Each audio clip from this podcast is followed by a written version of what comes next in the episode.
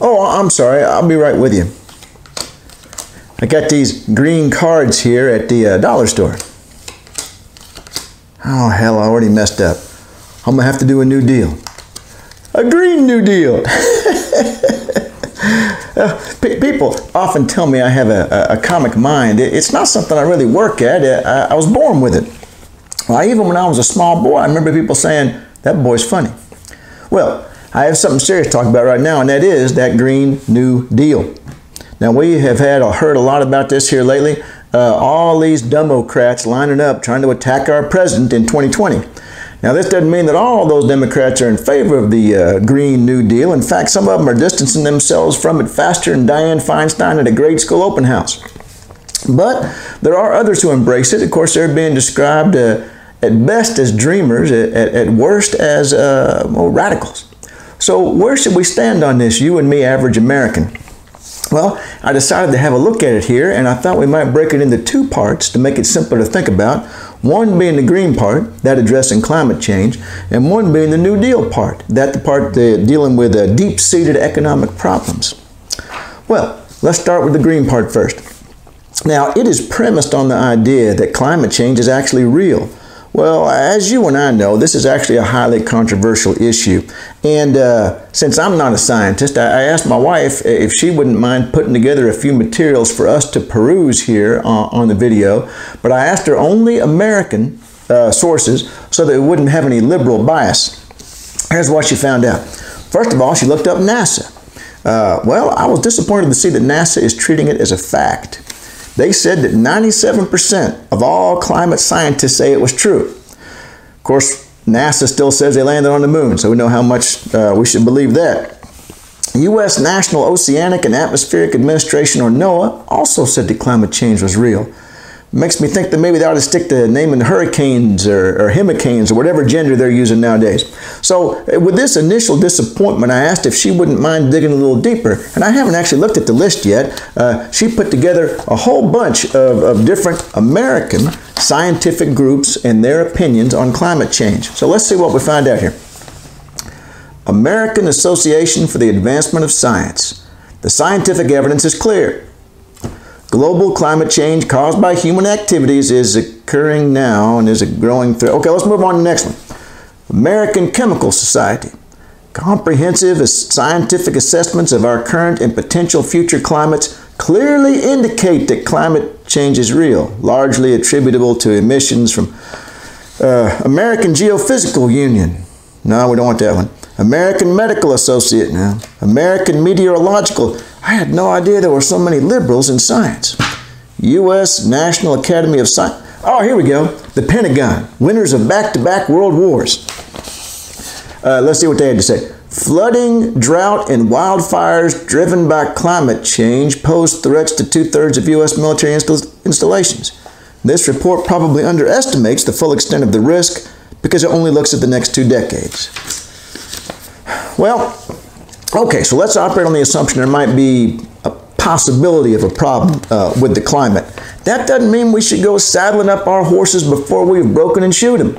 No, as Senator Feinstein just suggested a few days ago, that's not how politics works. And she should know. She's been up there for 30 years and won by more than 1 million votes. So what she's thinking more along the lines of is compromise, incremental progress, negotiation. Of course, up until now, the climate hasn't shown a great deal of interest in negotiating with us, but I guess apparently it's currently giving us until 2035 to start cleaning up our act. But I'm sure that Senator Feinstein can get the climate to settle for 2045, 2055. I had a great deal of faith in her. I know I, for one, am sending her my thoughts and prayers. All right, what about the New Deal part? Well, this is the part addressing what they say are deep-seated economic problems, and actually there's not much controversy here.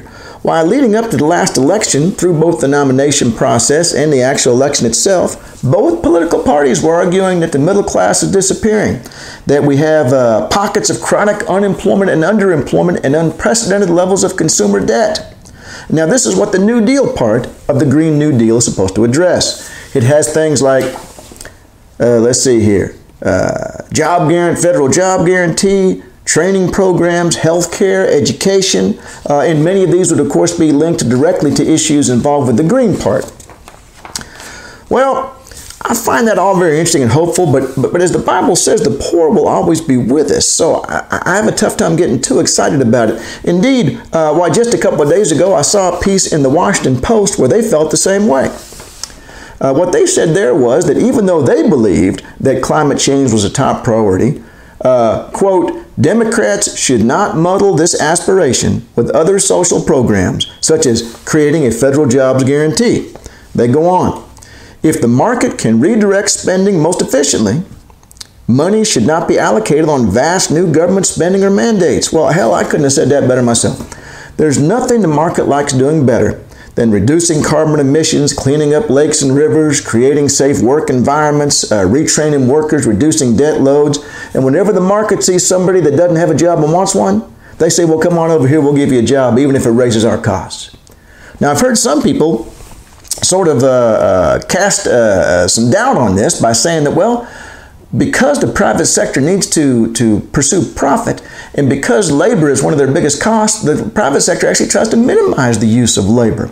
And furthermore, that the private sector isn't always terribly enthusiastic about cleaning up the environment and so forth when it might cut into profits. I call these people communist sympathizers. I'm not too worried about that.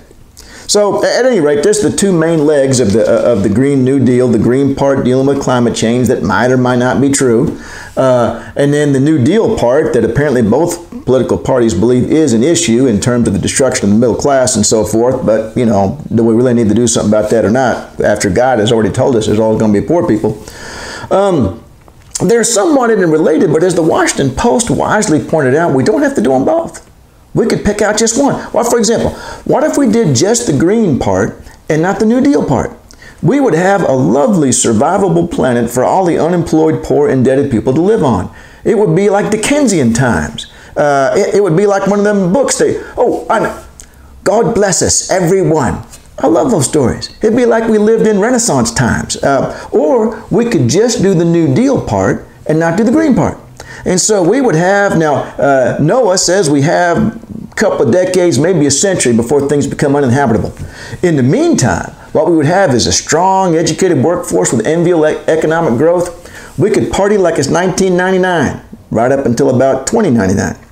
So where do I stand on the Green New Deal? Well, I actually thought I had my mind made up. And then I ran into this article just this morning. Turns out the president's daughter is against the Green New Deal. It says there, Ivanka Trump slams Ocasio-Cortez's Green New Deal. Well, first thing I thought was, well finally, someone with an authoritative voice weighing in on this debate instead of people like NASA and the Pentagon, right? But then I got to reading the article. And let me read you a quote from Ms. Trump. I don't think most Americans in their heart want to be given something. People want to work for what they get. Well, I know that's true.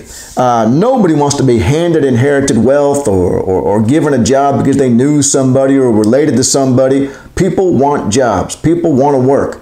But then I got kind of confused because that's the whole point of the New Deal part of the Green New Deal. The idea is to make sure that people do have jobs because we can't guarantee that the private sector will create a sufficient number. Well, then the federal government should guarantee that if you want to work, you're going to get a job. And then I realized something very important. Whoever wrote this article just didn't understand what she was saying. I believe that she's a strong supporter of the Green New Deal. And so, if you ask me how I feel, if the Green New Deal is good enough for the president's daughter, it's good enough for me. Thank you and good night.